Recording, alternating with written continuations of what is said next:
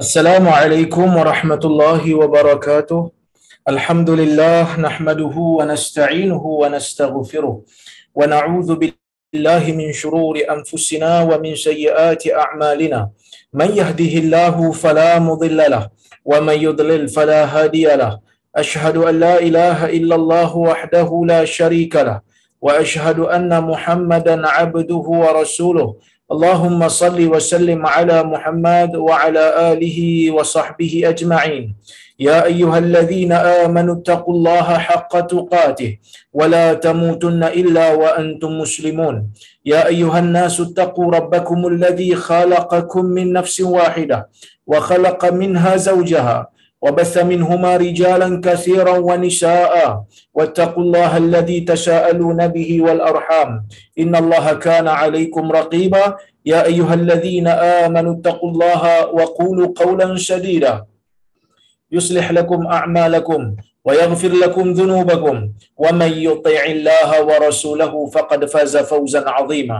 فإن أصدق الحديث كتاب الله وخير الهدي هدي محمد. wa syarrul umuri muhdatsatuha wa kullu muhdatsatin bid'ah wa kullu bid'atin dalalah amma ba'd. Muslimin dan muslimat yang dirahmati oleh Allah Subhanahu wa taala sekalian. Alhamdulillah pada hari ini kita dapat bersama. Cuma saya minta maaf sikit terlewat. Sebab tadi dah on dah komputer tiba-tiba ada problem sikit komputer ni. Jadi terpadam. Uh, kena on balik. Okey. Baik, kita nak sambung bab yang ke-55 yang kita baca ni daripada kitab Riyadhus Salihin karya Al-Imam An-Nawawi ni. Insya-Allah hari ini kita nak sambung hadis yang ke-10 dalam bab ini hadis yang ke-466 dalam keseluruhan kitab. Kata Al-Imam An-Nawawi rahimahullah, wa an Abi Hurairah radhiyallahu anhu an Rasulillah sallallahu alaihi wasallam qala law kana li law kana li mithlu Uhud dhahaba lasarrani alla tamurra thalath layalin wa indi minhu shay' illa shay'un arsuduhu lidain muttafaqun alaih hadis riwayat al-Imam al-Bukhari dan Muslim. Maksudnya daripada Abu Hurairah radhiyallahu anhu daripada Rasulullah sallallahu alaihi wasallam yang mana Rasulullah sallallahu alaihi wasallam bersabda "Lau kana li mithlu Uhudin zahaba" kalaulah aku mempunyai emas sebesar bukit Uhud. Kalau aku mempunyai emas sebesar bukit Uhud lasarrani sudah pasti akan mengembirakan aku. Apa dia yang mengembirakan Nabi? Tidak berlalu tiga malam pada Nabi ya wa indi minhu syai. Sedangkan pada aku ada sesuatu ya apa yang mengembirakan aku iaitu tidak ada. Tidak berlalu tiga hari di sisi Nabi ataupun tidak berlalu tiga malam di sisi Nabi sedangkan di sisi Nabi masih ada lagi emas sebesar bukit Uhud tu. Masih ada lagi baki emas sebesar bukit Uhud tu melainkan sesuatu yang aku tinggalkan ataupun yang aku simpan untuk membayar hutang. Nabi sallallahu alaihi wasallam dalam hadis ni nak bagi tahu kat kita pertama sifat pemurah Nabi itu sendiri. Iaitu Nabi sallallahu alaihi wasallam ni kata para sahabat tak pernah diminta oleh mana-mana orang melainkan kalau Nabi ada sesuatu Nabi akan beri. Ha, dulu kita ada pernah baca hadis eh, yang Nabi sallallahu alaihi wasallam minta pada Hakim bin Hizam bukan Nabi minta Nabi diminta oleh Hakim bin Hizam seorang sahabat Nabi sallallahu alaihi wasallam dia minta Nabi bagi dia minta Nabi bagi kemudian barulah Nabi menegur dia. Tapi tetap Nabi bagi. Ha, Nabi tetap bagi. Selagi mana ada di tangan dia kalau orang minta Nabi akan bagi ha, ini Nabi nak tunjuk bagaimana sifat pemurahnya Nabi Nabi kata kalau aku ada emas sebesar bukit Uhud siapa yang pernah pergi Madinah dia nampaklah bukit Uhud tu sebesar mana. Dia akan dapat gambaran. Emas sebesar bukit Uhud ni, kira orang yang memilikinya macam bilioner lah kan. Besar bukit Uhud ni. Tempat berlakunya peperangan yang bersejarah yang menjadikan orang Islam ini muhasabah diri balik. Ha, muhasabah diri balik sebab tewas dalam peperangan Uhud. Jadi Nabi kata, kalau aku ada emas sebesar bukit Uhud, akan mengembirakan aku supaya tidak berlalu tiga malam sedangkan ada baki. Maksudnya apa? Maksudnya Nabi tak gembira lah. Nabi tak gembira kalau dah berlalu tiga malam pada Nabi, harta yang sebesar bukit Uhud emas itu, emas yang sebesar bukit Uhud itu masih berbaki. Maksudnya Nabi SAW nak bagi tahu, kalau aku ada emas sebesar bukit Uhud ni, aku akan bersedekah. Tak sampai tiga malam, habis. Nabi sallallahu alaihi wasallam gunakan untuk bersedekah. Tak sampai tiga malam, Nabi akan belanjakan fi sabilillah semua harta ataupun emas yang sebesar bukit Uhud itu illa syai'un arsuduhu lidain kecuali kalau aku nak simpan pun Nabi kata simpan sesuatu untuk bayar hutang. Ha, jadi sebab itu kata Syekh Mustafa Bura dalam hadis ini dia, dia kata yang pertama afad al hadis al hasa ala al infaq fi wujuhil khair wa fi hali hayatil insani wa sihhatih hadis nak bagi tahu kat kita tentang galakkan untuk berinfak dalam perkara-perkara baik. Wa fi hali hayatil insan dalam kehidupan manusia wa sihhatihi. Dan sewaktu kita masih sihat. Sebab itu Nabi sallallahu alaihi wasallam menyebutkan dalam hadis yang lain. Ya. Sebaik-baik sedekah itu kata Nabi sallallahu alaihi wasallam wa anta sahihun syahih. Dalam keadaan engkau masih sihat dalam keadaan engkau masih ada lagi rasa kedekut dalam jiwa. Maksudnya bukan waktu kita dekat-dekat nak mati baru kita nak bersedekah. Bukan bermakna sedekah waktu dekat-dekat nak mati itu tak ada fadilat. Tapi kita sedang membanding di antara dua keadaan. Ha, dua keadaan waktu orang berada dalam keadaan sihat. Dalam keadaan dia masih berharap kepada kehidupan dunia, waktu itulah paling afdal untuk dia bersedekah. Ha, tapi adakah maksudnya kita tak boleh simpan harta? Tak. Bukan bermakna begitu. Bukan nak kata, oh lah begitu Ustaz, kalau saya ada duit lebih sikit, saya kena sedekah semualah. Tak sampai tiga hari saya kena habiskan. Tak. Bukan bermaksud begitu. Itu Nabi punya pilihan. Kita taklah diberikan kewajipan begitu. Kalau tak, tak adalah kewajipan zakat tuan-tuan. Apa itu kewajipan zakat? Zakat dikenakan ke atas orang yang mempunyai harta. Orang yang mempunyai nisab. Jadi boleh kata secara simpulan mudahnya, orang yang bayar zakat ni, sebahagian besar daripada mereka adalah orang kaya. Ha, kalau tak semua pun sebahagian besar. Sebab ada orang kata orang yang buat bendang dia tak kaya. Ha, tapi sebahagian besarnya kaya lah. Yang ada nisab. Yang simpan emas, yang simpan perak, yang simpan duit, yang berniaga, kan? Semua mereka ini wajib bayar zakat kalau harta mereka itu mencapai nisab. Apa itu nisab? Nisab ini ialah ha-, harga 85 gram emas. Maka diambil kalau dia simpan duit, dia simpan emas, dia simpan perak, diambil 2.5%.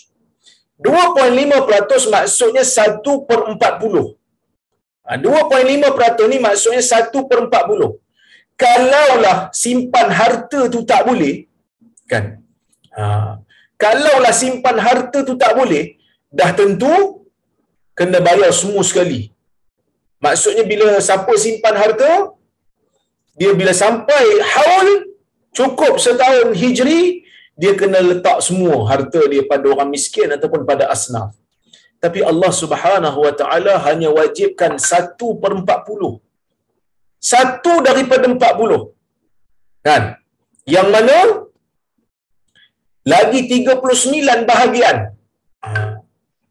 Lagi tiga puluh sembilan bahagian tu kita boleh simpan kita boleh gunakan untuk diri kita. Ha, begitulah pemurahnya Allah Subhanahu Wa Taala dalam meletakkan hukum hakam sehingga Allah Taala tak minta semua, dia hanya minta satu per empat puluh. Boleh tak Ustaz kalau saya bagi lebih daripada itu? Boleh. satu per empat puluh itu hanya hukum ataupun kita kata had minima. Ya, ha, hukum had minima bagi orang yang mempunyai harta. Ha, jadi kalau dia nak bagi lebih, tak ada masalah. Ha, tapi ada orang kadang-kadang ya dia bila rasa dia tak wajib bayar zakat tu, dia orang kata apa? Macam seronok lah kan. Alhamdulillah tak kena bayar zakat pada tahun ni. Sepatutnya tak tak apa tak tak cukup lah rukun Islam dia pada tahun tu dia kena uh, dia kena uh, sedih lah sebab tak cukup rukun Islam. Dia, dia, dia rasa, dia jangan rasa bila kena bayar zakat tu macam beban. Sebab bayar zakat tu, walaupun benda tu wajib, kewajipan ataupun tanggungjawab, Allah subhanahu wa ta'ala tidak jadikan pembayaran tanggungjawab itu ataupun pelaksanaan tanggungjawab itu pergi sia-sia. Sebaliknya Allah Subhanahu wa taala jadikan ya pelaksanaan tanggungjawab itu benda yang wajib itu berpahala. Bahkan lebih banyak pahala yang bila kita buat benda wajib berbanding benda sunat. Seperti mana yang telah saya huraikan sebelum ini.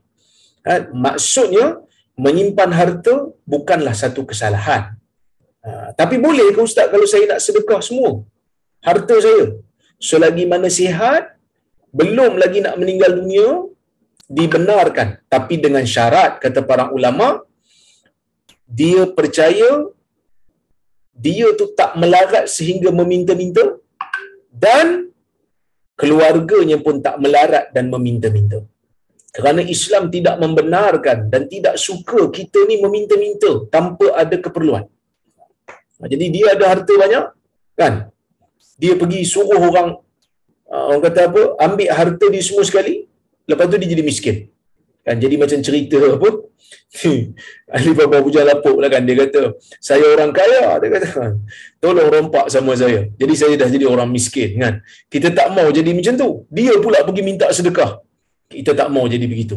Ha, jadi kalau nak sedekah semua boleh. Seperti mana yang pernah ditunjukkan oleh Abu Bakar. Ketika mana satu hari Abu Bakar dan Umar berlumba-lumba dalam nak memberikan infak fi sabilillah. Ha, ketika mana Umar memberikan sebahagian daripada hartanya, ha, ketika mana Umar beri sebahagian daripada harta dia kata hari ini aku nak lawan Abu Bakar. Dalam pemberian infak fi sabilillah, maka Umar bagi sebahagian daripada harta. Bila diberi kepada Nabi sallallahu alaihi wasallam infak tu, maka Nabi SAW tanya, apa yang kau tinggalkan untuk dirimu dan juga untuk apa ni uh, keluargamu? Wahai Umar dia kata aku tinggalkan misluh uh, misluh maksudnya dia bagi separuh. Dia bagi 50% daripada harta dia. Tiba-tiba kan datang Abu Bakar. Abu Bakar datang dia bagi sebab dia bagi harta yang yang banyak sehingga Nabi SAW tanya apa yang kau tinggalkan untuk kamu dan keluargamu? Kan? Apa yang kamu tinggalkan untuk keluargamu wahai Abu Bakar? Abu Bakar kata taraktu lahum Allah wa rasulah. Aku tinggalkan. Ya? Aku tinggalkan untuk mereka Allah dan Rasul. Ha, ya? Allah dan Rasulnya jadi uh, bagi uh, mereka yang nak berikan harta kesemuanya untuk agama pastikan dia tak merempat selepas itu ataupun dia tak meminta-minta dan keluarganya tak meminta-minta. Ha, seperti mana? Uh, hadis Nabi sallallahu alaihi wasallam Nabi kata in innaka in tarath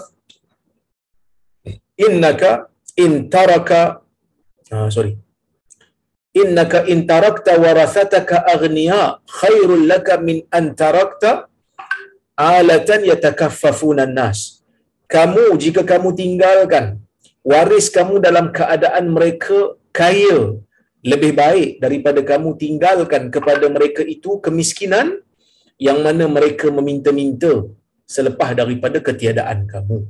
Jadi maksudnya bolehlah simpan sedikit harta untuk kegunaan kita boleh.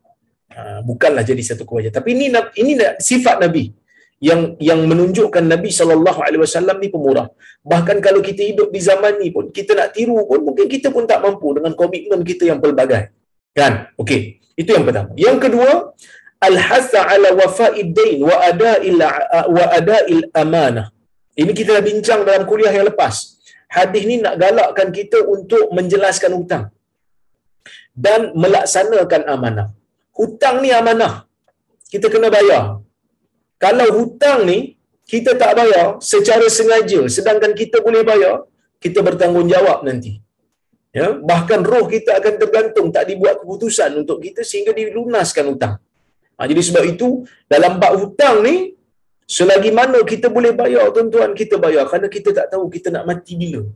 Kita bimbang. Takut-takut kita meninggal dunia hutang belum settle. Kan kadang-kadang yang Orang kata apa yang berhutang pula malu nak jumpa kita sebab asyik nak minta hutang je kita tak nak bayar. Kan? Ha, jangan jadi sampai macam tu. Sepatutnya kita yang beringat. Bahkan kita kena sentiasa ingat kau orang. Kalau ada hutang yang saya lupa nak bayar tolong bagi tahu eh. takut-takut saya terlupa. Kan? Ha, tapi dalam budaya Melayu ni bagus. Kalau ada orang meninggal dia ingatkan. Dia kata kalau jenazah ni ada hutang boleh tuntut pada saya. Ha, kan? Ha, sebab dia tak nak atau waris tak nak mayat itu tergantung urusannya di dalam barzah nanti kerana hutang yang tak disettlekan. Itu yang kedua. Yang ketiga, bila Nabi kata illa syai'un arsuduhu lidain kecuali sesuatu yang aku tangguh ataupun aku simpan untuk hutang. Maksudnya, hutang ni tak semestinya hutang yang matang boleh kita simpan untuk bayar. Bahkan hutang yang belum matang tapi kita sangka saya nak simpan dululah nanti bila hutang tu matang saya nak bayar pun boleh menyimpan untuk membayar hutang maksudnya kita kena ada perancangan untuk membayar hutang yang belum matang. Hutang yang belum matang ni apa dia? Hutang yang belum matang ni hutang yang masih ada tempoh. Katalah kita berhutang orang dia bagi kita tempoh 2 tahun untuk bayar. Belum sampai 2 tahun lagi. Tapi tahun pertama tu kita dah mula menyimpan dah. Kan kita dah mula menyimpan bila matang aja kita bayar. Cukup dah untuk bayar. Kita simpan sikit demi sikit. Itu merupakan amalan baik yang ditunjukkan oleh Nabi sallallahu alaihi wasallam. Kemudian di antara faedah hadis ni juga jawaz jawaz isti'mal law inda tamannil khair. Dibenarkan untuk menggunakan perkataan law ha, dibenarkan kita untuk me, uh, me, apa ni kita panggil menggunakan perkataan lau. Kenapa boleh perkataan lau ni? Apa apa jadi isunya? Kerana hmm, dalam hadis yang lain Nabi sallallahu alaihi wasallam menyebutkan fa inna lau taftahu amal uh, amal syaitan. Abwab syaitan. Kerana lau ini membuka pintu syaitan. Apa maksudnya? Dalam hadis yang lain Nabi sallallahu alaihi wasallam melarang penggunaan lau. Apa itu lau? Kalau kalau. Perkataan kalau ni dalam hadis yang lain Nabi tak bagi guna. Kan? Iyyaka wal lau. Hati-hati kamu dengan perkataan lau ini. Fa inna lau taftahu amal syaitan. Kerana lau ini boleh membuka amalan syaitan. Tiba-tiba dalam hadis ini Nabi guna pula perkataan lau. Lau kana li. Kalaulah aku ini ada emas sebesar bukit Uhud. Bahkan ada nasyid pun menggunakan perkataan lau. Kan? Kalau tuan-tuan deng- pernah dengar lah. Kan? Lau kana bainana. Ha, biasa dulu dalam apa? Dalam masa dekat Jordan, masa zaman belajar dulu, saya selalu lah dengar lagu tu. Sedap dengar lagu tu. Kan? Uh, laukana bainana. Kalau tuan-tuan ada YouTube nanti buka laukana bainana. Eh? Saya tak pandai nyanyi. Ha, nanti kalau saya nyanyi, tuan-tuan gelakkan saya pula. Kan? Cuma nak bagi tahu ada waktu-waktu kita guna perkataan lau. Tiba-tiba dalam hadis kita kata tak boleh. Kita dengar Nabi sallallahu alaihi wasallam kata tak boleh guna lau. Jadi macam mana nak selesaikan masalah ni? Ha, jadi orang yang anti hadis, kalau dia anti hadis, dia akan kata apa ni hadis bercanggah-canggah? Kan? Apa ni? Hadis bercanggah-canggah? Sekejap kata boleh, sekejap kata tak boleh. Jadi mana satu yang betul ni? Ha, jadi kita katakan di sini sebenarnya lau ini ada yang boleh dan ada yang tak boleh. Ada yang boleh, ada yang tak boleh. Ha, macam mana? Yang boleh ni kalau kita gunakan lau ini untuk bercerita. Seperti mana Allah Subhanahu wa taala berfirman di dalam Al-Quran kata Allah, "Lau kana fihi ma alihatun illallah la fasadata." Kalaulah di langit dan di bumi ini ada tuhan-tuhan yang pelbagai. Ada tuhan-tuhan yang banyak selain daripada Allah. Maka dah pastilah langit dan bumi itu akan hancur. Kenapa langit dan bumi akan hancur? Kalau ada Tuhan selain daripada Allah, kerana yang mentadbir alam ini akan jadi dua atau tiga atau empat. Sebab Allah Ta'ala kata, Lau kana fihi ma'alihah. Kalaulah di dalam dunia ataupun di dalam langit dan bumi ni ada Tuhan-Tuhan lain. Yang jaga ni orang lain, yang jaga ni orang lain. Bayangkan kalau dalam satu negara ada dua ataupun tiga Perdana Menteri. Perdana Menteri ni kata, okey kita luluskan air citra. 10,000 KWSP, saya luluskan. Tiba-tiba ada Perdana Menteri yang seorang lagi pula. Kan? Perdana Menteri malam. Katalah negara kita ni Perdana Menteri pakai shift. Kan? Sebab ramai nak jadi Perdana Menteri ni kan. Duk berebut nak jadi Perdana Menteri. Jadi ada Perdana Menteri siang, ada Perdana Menteri malam. Perdana Menteri siang buat keputusan, Perdana Menteri malam ha? Perdana Menteri malam batalkan keputusan tu. Esok lulus balik. Malam lusa batal balik. Tonton bayangkan dalam negara apa nak jadi? Kan? Jadi rosak habis negara. Itu baru dalam sebuah negara. Belum lagi alam ini. Kan? Dalam sebuah organisasi pun tak boleh ada dua pemutus. Tak boleh. Dia mesti ada satu je. Jadi, kalau Allah Ta'ala kata ada Tuhan-Tuhan lain selain daripada Allah dalam dalam bumi dan langit ni, ha, di bumi dan di langit, maka akan akan binasa. Ha, akan akan binasa. Itu yang pertama. Kalau lau itu perkataan jika itu digunakan untuk menceritakan fakta. Nah, untuk menceritakan fakta. Sama juga macam kita kata, kalau awak datang semalam, lagi bagus. Kalau awak datang semalam, saya bagi awak makan. Itu ayat penyata. Hanya kalau. Ya? Tapi, kalau perkataan kalau itu digunakan untuk mengharapkan sesuatu yang baik, apalah engkau tak datang semalam? Kalau engkau datang semalam engkau akan dapat ilmu sekian sekian sekian. Apalah kau tak datang kuliah semalam? Kalau engkau datang semalam mesti seronok. Ustaz huraikan hadis berkenaan dengan tu. Kalau di sini dia bukan ayat penyata kalau di sini bukan untuk ayat penyata sebab ayat penyata nak kata ayat penyata macam mana kan sebab ayat penyata ni dia benda yang berlaku. Tapi yang kat sini dia tak berlaku. Dia kata kalau kau datang, benda tu tak berlaku pun. Tapi dibenarkan jika mengharapkan kebaikan. Seperti mana dalam hadis Aisyah radhiyallahu anha menyebutkan ya kalaulah aku tahu apa yang aku tak tahu sebelum ini kalaulah aku tahu benda yang selepas itu maksud kalau aku tahu masa akan datang dah tentu aku akan mandikan jenazah Nabi sallallahu alaihi wasallam. Ha, ya. Mengharapkan kebaikan. Contohnya Nabi sallallahu alaihi wasallam menyebutkan hadis lau kuntu muttakhidan min um aw lau kuntu muttakhidan min ummati khalila latakhatu Abu Bakar. Kalaulah aku boleh mengambil orang lain sebagai kekasih aku. Kan? Ha. Dah tentu aku akan ambil Abu Bakar. Itu Nabi SAW mengharapkan kebaikan. Tapi Nabi tak boleh ambil orang lain sebab Nabi itu sendiri Khalilullah. Ya, Wallahu a'lam. Okey. Ataupun, kalau tu digunakan untuk perkara-perkara yang um, selain daripada mengingkari takdir Allah. Kalau kalau itu digunakan untuk ingkar kepada takdir Allah, yang itulah yang tak dibenarkan. Contohnya, kita dapat satu musibah, kita mengkalau-kalau pula. Kita kata, kalaulah aku jadi macam ni, kalaulah aku buat ni, dah tentulah musibah ni tak jadi pada aku.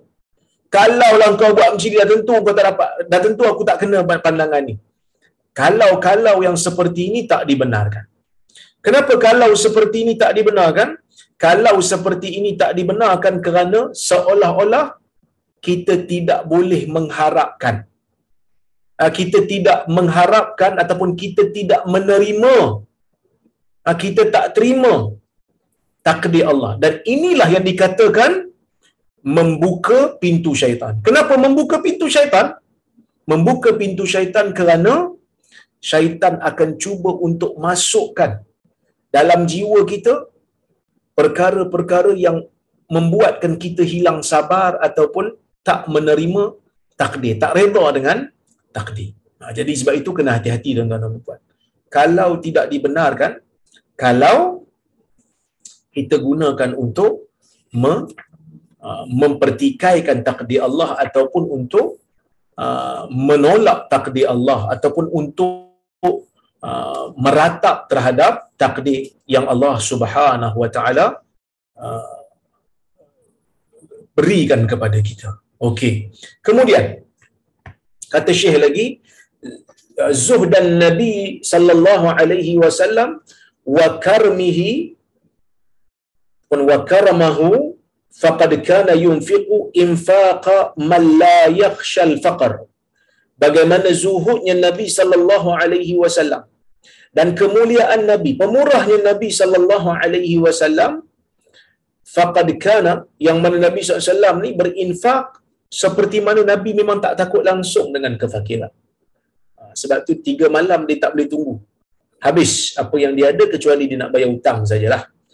Okey, kita tengok hadis yang ke-11 dan hadis yang ke-467. Wa anhu qala qala Rasulullah sallallahu alaihi wasallam Unzuru ila man huwa asfala minkum wala tanzuru ila man man huwa fawqakum فهو أجدر ألا تزدروا نعمة الله عليكم. متفق عليه. وهذا لفظ مسلم. وفي رواية البخاري إذا نظر أحدكم إلى من فضل عليه في المال والخلق فلينظر إلى من هو أسفل منه. Yang bermaksud daripada Abu Hurairah radhiyallahu anhu katanya Rasulullah sallallahu alaihi wasallam bersabda, "Unzuru ila man huwa asfala minkum." Lihatlah kepada orang yang darjatnya lebih bawah daripada kamu. Wala tanzuru ila man huwa fawqakum. Dan kamu jangan tengok orang yang berada di atas kamu. Fahuwa ajdaru dan ia lebih memberikan faedah. Dia lebih memberikan manfaat ataupun dia lebih berhak supaya kamu tidak menghina ataupun merendahkan nikmat yang Allah Taala berikan kepada kamu. Hadis riwayat Bukhari dan Muslim. Dan ini merupakan lafaz Muslim. Dalam riwayat Bukhari Nabi wasallam menyebutkan idza nadara ahadukum ila man fuddila alaihi fil mal apabila salah seorang daripada kamu melihat kepada orang yang diberikan kepadanya kelebihan dari sudut harta dan pemberian. Nah, dari sudut harta dan pemberian. Falyanzur ila man huwa asfala minhu. Maka hendaklah dia melihat kepada orang yang berada di bawah lagi pada dia. Orang yang darjatnya rendah lagi pada dia. Okey. Hadis ni Nabi sallallahu alaihi wasallam nak bagi tahu kita apa dia? Yang pertama tentang isu kepentingan melihat dan mengambil iktibar. Allah Subhanahu wa taala berikan kita mata, Allah Subhanahu wa taala berikan kita telinga. Yang mana mata dengan telinga ni kita panggil panca indera. Panca indera ni nak buat apa? Panca indera ni nak suruh kita tengok dan dengar kemudian mengambil manfaat dan berfikir. Sebab itu Allah Ta'ala sebut, Wallahu akhrajakum min butuni ummahatikum la ta'lamuna syai'a wa ja'ala lakumul sam'a wal bas wa ja'ala lakumus sam'a wal absara wal af'idata la'allakum tashkurun. Allah Taala kata dalam Quran Allah Taala keluarkan kamu daripada perut ibu kamu dalam keadaan kamu tidak mengetahui satu apa pun. Kemudian Allah Taala menjadikan untuk kamu itu pendengaran. Kemudian Allah Taala jadikan untuk kamu itu penglihatan. Kemudian Allah Taala jadikan pada kamu ada jantung untuk berfikir untuk membuat keputusan dan bertadabbur memahami. La'allakum tashkurun. Mudah-mudahan kamu bersyukur. Maksudnya apa? Manusia ni bila dia hidup dia belajar. Macam mana cara belajar? Belajar ni sama ada dengan melihat ataupun dengan mendengar. Kemudian baru berfikir dengan otak dan jiwa ataupun jantung buat keputusan jadi bila kita tengok satu benda bukan tengok saja. Ya? Fa'tabiru ya ulil albab. Ambil iktibarlah wahai orang yang berfikir. Maksudnya apa kat situ? Kena lihat sambil fikir. Merenung sambil berfikir. Tengok perjalanan alam fikir. Tengok ha? Bagaimana Allah Ta'ala mencipta haiwan? Fikir. Dulu kita pernah bincang berkenaan dengan ha, bagaimana Allah Ta'ala cipta unta yang begitu hebat. Kejadian unta ni hebat. Sebab tu Allah Ta'ala suruh tengok afala yanzuruna ilal ibili kaifa khuliqat? Tidakkah mereka lihat bagaimana Allah Subhanahu wa taala menciptakan unta ha bagaimana Allah Subhanahu wa taala ciptakan unta? Kena fikirlah. Kan? Fikir. Macam mana unta? Kenapa Allah Taala suruh tengok unta? Sebab unta ni tuan-tuan dia hidup di padang pasir. Tapi dia boleh survive. Pertama dia boleh survive dengan debu. Padang pasir ni penuh dengan pasir. So debu tak masuk dalam uh, biji mata ni. Sebab bulu mata dia tu berselerak Allah Taala jadikan bulu mata dia tu cover. Mata dia biji mata dia daripada terkena pasir. Kaki unta panjang berbanding haiwan merangkak yang lain. Haiwan merangkak ni banyak. Kan? Tapi unta ni dia punya kaki paling panjang berbanding ah, selain daripada zirafah lah. Panjang. Kenapa panjang? Sebab dia hidup di padang pasir.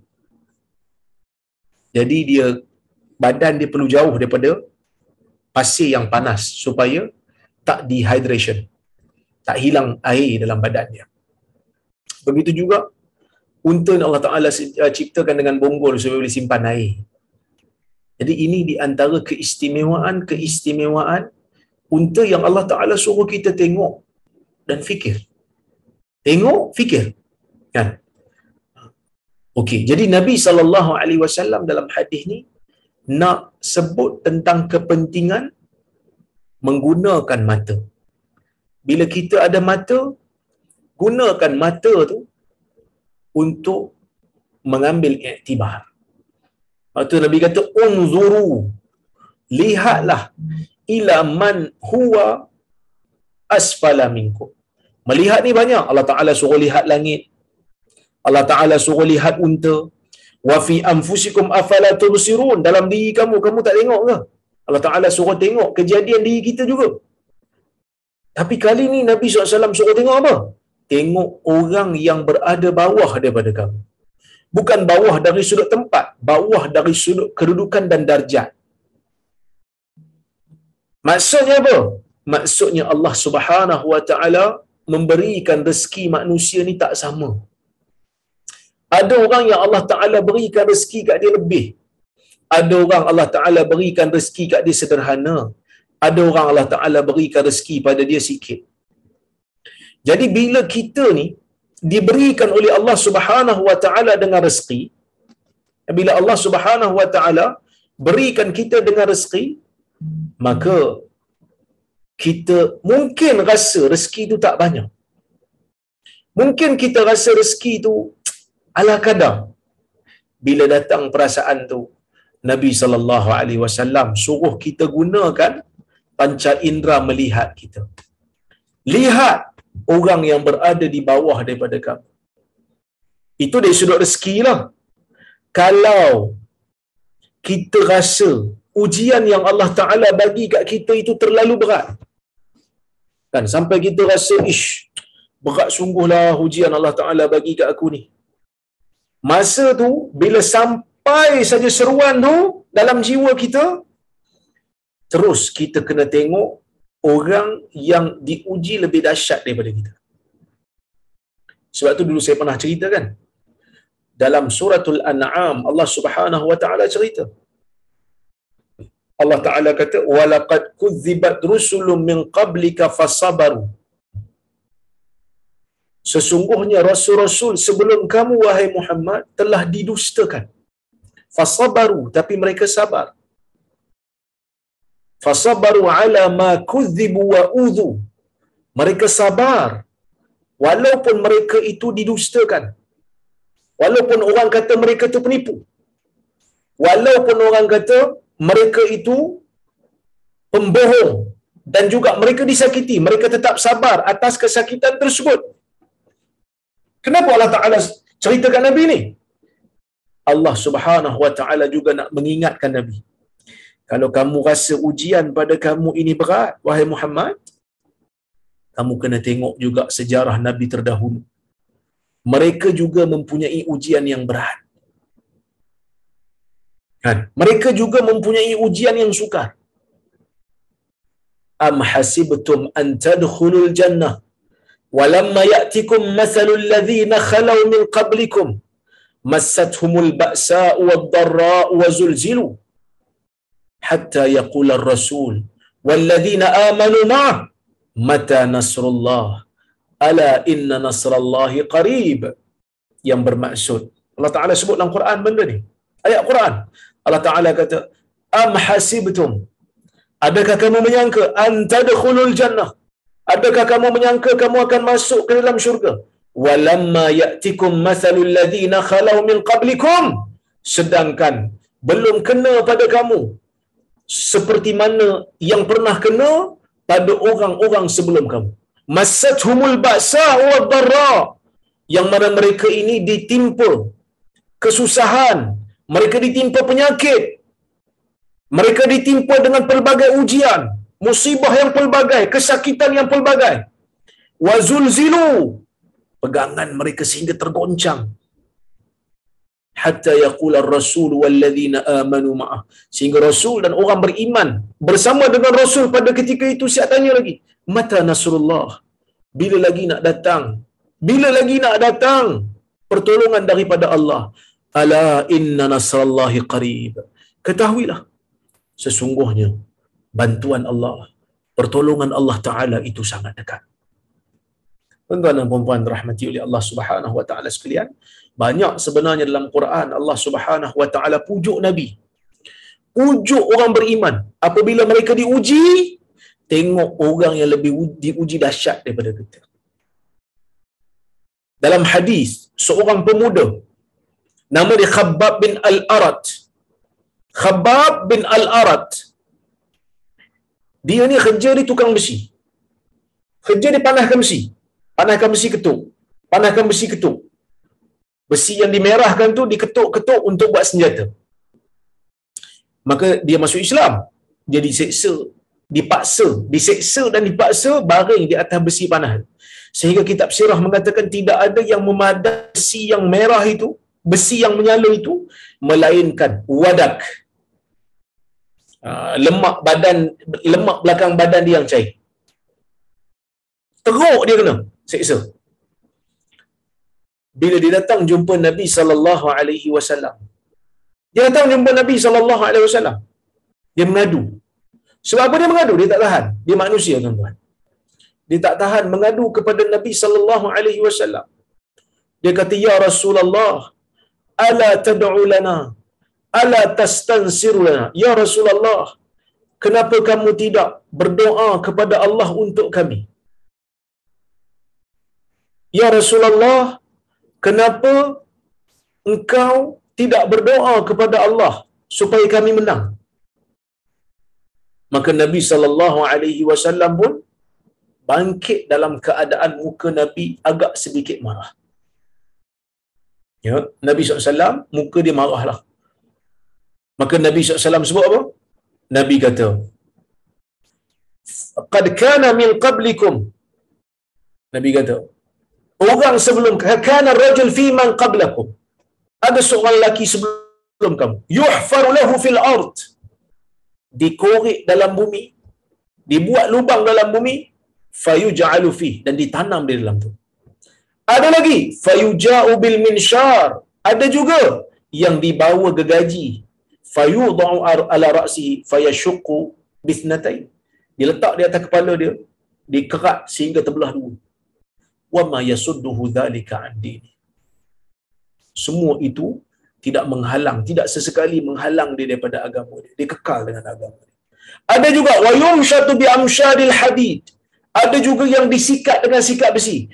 Maduna lahmihi min 'azamin aw 'asab. Sehingga tulang dia tak ada lagi dah daging ataupun apa-apa urat. Wa ma yasudduhu dhalika andi. Itu sekali-kali tidak menghalang dia daripada berpegang teguh dengan agama dia. Wallahi kata Nabi demi Allah la yutimmanna Allah hadzal amr. Hatta yasira rakib min sana'a ila hadramaut la yakhafu illa Allah wadh-dhi'ba ala ghanami walakinnakum tasta'jilun. Demi Allah Allah akan sempurnakan urusan ini Allah Ta'ala akan menangkan agama ini. Sehingga orang yang berjalan daripada Sana'a ke Hadramaut tak takut melainkan takut pada Allah. Tak takut lagi dah pada lanun. Tak takut lagi dah pada pencuri.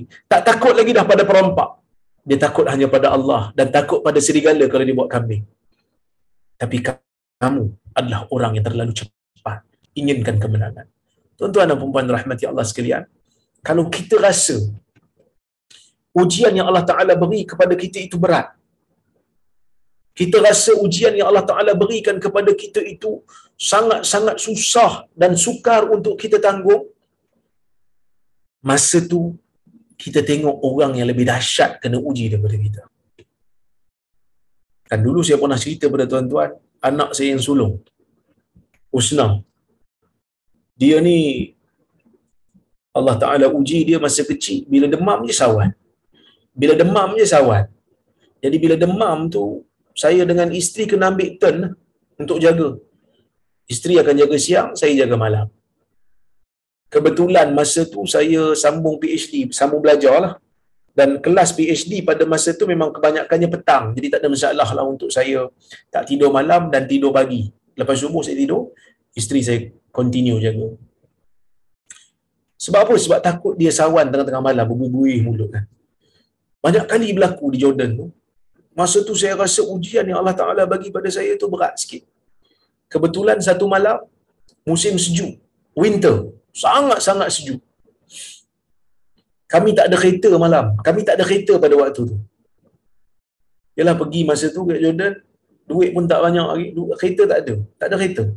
Kawan ada kereta lah seorang. Duduk rumah sebelah. Tiba-tiba, anak saya ni demam. Tengah-tengah malam dia demam. Sebelum daripada tidur tu, kami dah rendam dia setengah jam lah. Dalam air. Nak bagi suhu dia turun. Sebab doktor pesan kalau jadi kena bagi ubat paracetamol kan uh, ataupun warren lepas tu rendam setengah jam nak bagi suhu dia turun. So kita pun rendam suhu turun, kita angkat lap badan dia lepas tu tidur kan dia. Pukul 3 pagi tuan-tuan. Suhu dia naik. 39.6, 39.8, 39.9 uh, dia jadi sawan. Masa tu tuan-tuan saya tak tahu nak buat apa. Terus telefon kawan saya rumah sebelah. Saya kata tolonglah angkat tolonglah angkat. Alhamdulillah diangkat masa tu tengah hujan lebat sejuk hujan lebat. Dia angkat dia saya kata kat dia ustaz tolong bawa kami pergi hospital. Anak saya sawan dia hantar pergi hospital. Masuk wad kan? Berkampung di hospital. Masa tu isteri saya baru baru bersalin. Salin muas anak nombor dua. Muas masa tu kecil. Husna masa tu umur 4 tahun. Ke 3 tahun, sorry. Husna masa tu umur 3 tahun. Baru lahir. Esoknya saya nak exam. Final exam. Untuk PhD. Sebab PhD, kan, PhD saya ni, Jordan ni dia macam US. Dia ada coursework. Masa tu saya rasa ujian tu sangat berat. Nak kena baca kitab lagi, nak kena tengok anak. Berkampung kami kat hospital. Saya tidur di bawah di lantai. Esok pergi kelas, lepas tu balik terus ke hospital. Masa tu kita rasa susah. Masa tu kita rasa kita lah paling kena teruk sekali. Pergi surau menangis. Doa pada Allah menangis. Tapi masa tu lah paling orang kata apa? Paling nikmat berdoa pada Allah waktu tu lah. Kerana kita tak ada siapa-siapa kita nak harap. Kawan tu lepas hantar ke hospital, dia balik, dia tidur. So esok dia, dia pun nak kelas, dia pun tengah exam juga. Kan? Dia pun buat PhD macam saya. Keluarga tak ada, nak telefon family pun jauh. Menyusahkan dia lagi, buat dia susah hati. Nangis, seorang-seorang. Mengharapkan pada Allah. Tapi bila masuk ward, tengok anak-anak orang lain. Sebab dia masuk ward ni, ward pediatrik. Kan, ward budak-budak. Tengok anak orang lain, anak-anak Arab yang lain. Malu menangis semalam. Sebab ujian yang Allah Ta'ala bagi pada mereka lagi dahsyat. Ada yang makan kot straw. Tak cukup bulan. Macam-macam Allah Ta'ala uji manusia. Maka saya teringat hadis ni Nabi kata unduru unduru ila man huwa asfala minkum. Kamu kena tengok orang yang berada di bawah pada kamu. Kamu jangan tengok orang atas, kamu tengok orang bawah. Masa tu kamu akan rasa, ish, ujian yang Allah Ta'ala bagi ni taklah berat mana, malu ke orang. Nak mengadu lebih-lebih ni mengadu, hmm, malu. Tu first. Yang kedua, nikmat. Kadang-kadang kita rasa bila kita dah bekerja, kita usaha lebih, Tuhan tak bagi banyak. Kita tengok kawan kita, eh kerja sikit je, tapi kaya kan main. Kan? Sedangkan kita kerja kuat, eh Allah Subhanahu Wa Taala bagi rezeki pada orang tak sama. Maka bila kita ada perasaan, eh kenapa dia dapat banyak ah? Kenapa aku dapat sikit ah? Tengok orang yang di bawah. Yang lebih kurang nasibnya pada kita.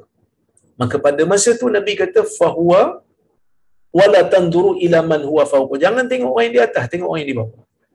Fahuwa ajdaru alla tazdaru ni'matallahi alaikum. Pada masa tu kita akan sekali-kali tak akan rasa nak merendah-rendahkan nikmat Allah.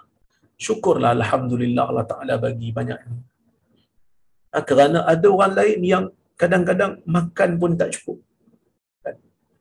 Yang kadang-kadang ha, nikmat yang Allah Ta'ala bagi kat dia tak sebanyak kita pun. Tapi dia lebih syukur daripada kita.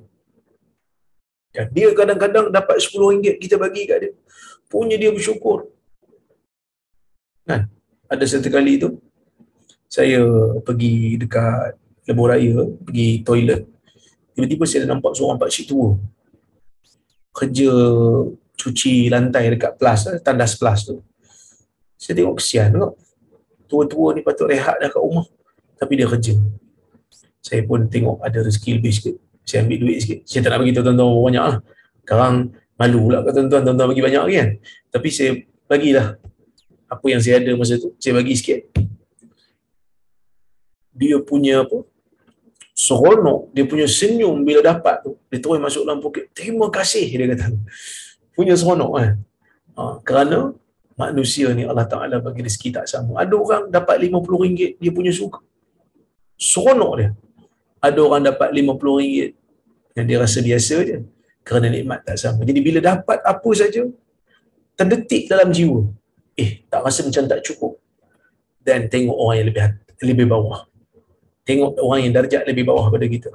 Jangan tengok yang lebih atas. Masa tu baru kita rasa nikmat Allah pada kita ni sebenarnya banyak. Nikmat Allah sebenarnya banyak pada kita. Kalau kita bandingkan diri kita dengan orang yang lebih bawah pada kita. Sebab itu kata Syekh Mustafa Bukhari dia kata apa? Dia kata afadal hadis istihbaba nazaril muslim liman huwa adna minhu fi umur dunia.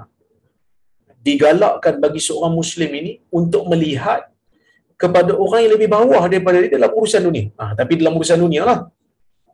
Dalam urusan agama jangan. Dalam urusan agama contohnya macam dalam ibadat. Kan? Di ibadat dia rasa dia dah solat, dia dah puasa.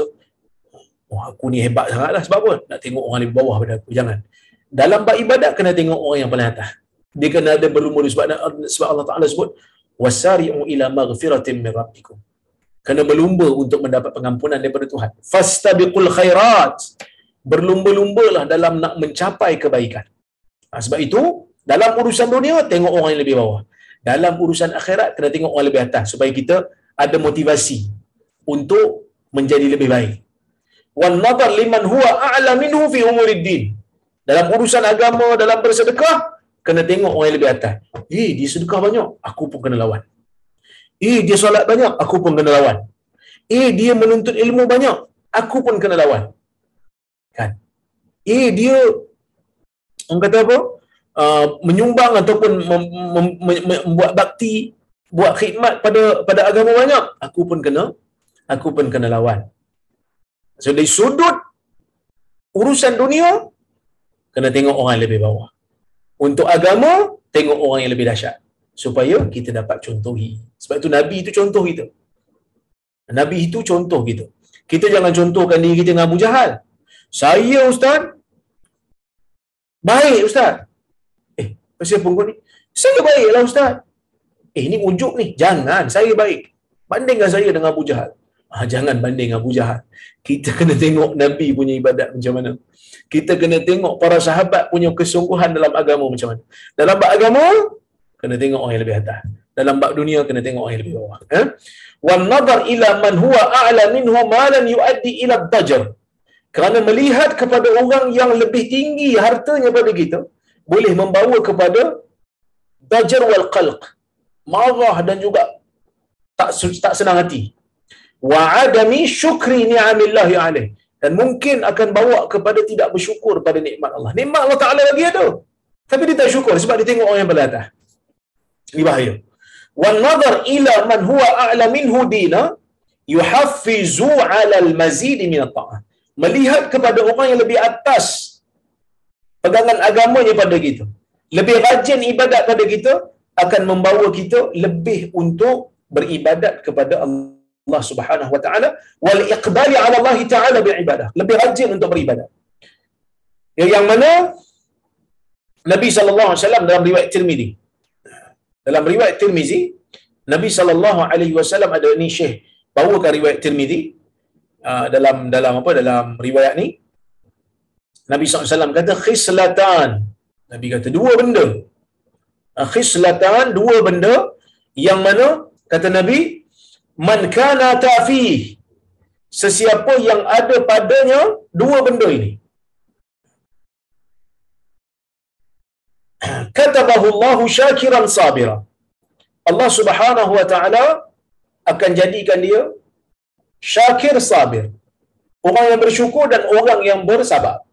Wa man lam takuna fihi lam yaktubuhu Allah syakiran wala sabira Siapa yang dua benda ni tak ada pada dia, Allah Ta'ala tak akan tulis untuk dia sebagai orang yang bersyukur, tak tulis juga sebagai orang yang sabar. Man nadara fi dinihi ila man huwa fawqah, faqtada bih. Sesiapa yang melihat dalam agama orang yang dalam agama orang yang lebih atas, lalu dia mengikut. Wa nadara fi dunyahu ila man huwa duna. Dalam dunia dia melihat orang yang lebih bawah. Fahamidallah ala man faddalahu Allah bihi alaih maka dia bersyukur kepada Allah atas kelebihan yang Allah Taala bagi kat dia. Katabahullahu syakiran sabira. Orang ni akan ditulis sebagai orang yang bersyukur ditulis sebagai orang yang sabar.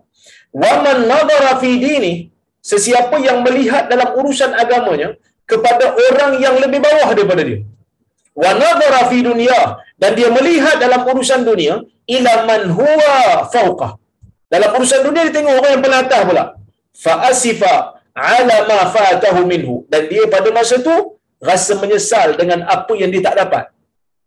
Sedangkan dia ada nikmat lain tapi dia tak dapat. Tengok dalam dunia dia tengok orang yang lebih atas. So dia akan rasa menyesal. Dia akan rasa aduh tak dapat pula. Dalam urusan dunia. Lam yaktubuhu Allahu syakira wala sabira. Orang seperti ini Allah Taala tak tulis sebagai orang yang bersyukur dan tak tulis sebagai orang yang sabar. Hadis ini dhaif sebenarnya. Tetapi dalam bab fadailul a'mal kita gunakan ha, kerana ia memberikan galakan kepada kita untuk beramal kerana dia dhaif yang ringan lah bukan dhaif yang berat jadi tuan-tuan dan puan-puan rahmati oleh Allah Subhanahu wa taala sekalian hadis ni memberikan kita satu kaedah yang sangat-sangat bagus lah. Sangat-sangat bagus kaedah ni, kita kena banyak bersyukur terhadap nikmat yang Allah Ta'ala bagi pada kita. Jangan sekali-kali kita ada rasa seolah-olah macam Allah Subhanahu Wa Ta'ala tidak berlaku adil pada kita. Jangan. Kerana apa yang Allah Ta'ala berikan, apa yang Allah Ta'ala sediakan untuk kita, sebenarnya adalah untuk kebaikan kita supaya kita ni tak lupa diri. Kalau kira kita dapat kekayaan macam mana pun kalau ikut nafsu lah. Sebenarnya tak unjuk. Kita nak lagi. Ha, Lau kana li bani Adam wadian min zahab la betara thalitha. Kan? Kalau anak Adam ni ada dua lembah yang dipenuhi dengan emas, dia akan nak yang ketiga pula. Wala yamla'a fahu illa turab. Dan dia tak akan memenuhkan mulut dia melainkan hanyalah pasir dia yang dapat memenuhkan mulut dia itu bila dia mati. Jadi tuan-tuan dan puan rahmati Allah sekalian, itulah serba sedikit yang mana saya dapat sampaikan pada malam ini. Mudah-mudahan ada manfaat untuk diri kita bersama. Jadi saya tengok kalau kalau ada soalan ataupun komentar saya akan ya. Baik. Soalan dia kata Assalamualaikum Ustaz Waalaikumsalam Saya ingin tahu bagaimana keadaan kalau orang lain buat pinjaman duit dari bank atas nama kita dan lari tak bayar. Ha? Buat pinjaman bank. Buat pinjaman duit dari bank atas nama kita dan lari tak bayar. Adakah kita mesti bayar juga? Tapi tak mampu tapi kita tak mampu nak bayar. Jazakallah khair. Wa antum jazakumullahu khair. Sebenarnya, ha, inilah masalah. Kalau kita uh, diberikan peluang lepas ni, janganlah bagi. Kerana dari sudut undang-undang memang kita kena bayar lah. Dari sudut undang-undang memang kita kena bayar. Walaupun dari sudut hukum agama, mungkin kita bagi itu atas dasar kerana kita nak membantu dia. Sebab dia janji pada kita dia nak bayar. Tapi bila dia lari, dari sudut undang-undang memang kita kena bayar. Tapi dia tu apabila dia mungkir janji pada kita sehingga menyebabkan kita uh, menjadi susah, kita menjadi orang kata apa tersepit, hidup jadi tak tentram, kan nak pergi mana-mana jadi susah maka dia pun menanggung jugalah uh, orang kata apa balasan daripada perbuatan dia itu yang disebutkan oleh para ulama. Wallahu taala a'lamu bisawab itu je soalan yang ada saya tengok pada hari ini. Terima kasih banyak pada semua yang hadir pada malam ini saya mohon maaf terkasar bahasa tersilap kata Terima kasih kepada penganjur, kepada Datuk Syekh Hamid, kepada Johan, kepada Haji Shah, kepada Tan Sri Azman, Datuk Rozhan, Haji Hamid yang menganjurkan kuliah kita pada setiap hari Selasa dan Khamis ini. Mudah-mudahan Allah Ta'ala berkati hidup mereka, keluarga mereka, ah, berkati apa yang mereka ada. Mudah-mudahan Allah Subhanahu Wa Ta'ala memanjangkan kehidupan mereka dalam keberkatan insya-Allah. Kita jumpa lagi pada hari Khamis ni insya-Allah jika ada kesempatan dan waktu. Aqulu qawli hadha wa astaghfirullahal azim li wa lakum. Wassalamu alaikum warahmatullahi wabarakatuh. Waalaikumsalam. Jazakallah khairan doktor. Barakallahu fiik. Terima kasih banyak ustaz. Terima kasih Ustaz. Thank you Ustaz. Assalamualaikum. Waalaikumsalam. Terima kasih Ustaz. Assalamualaikum. Assalamualaikum.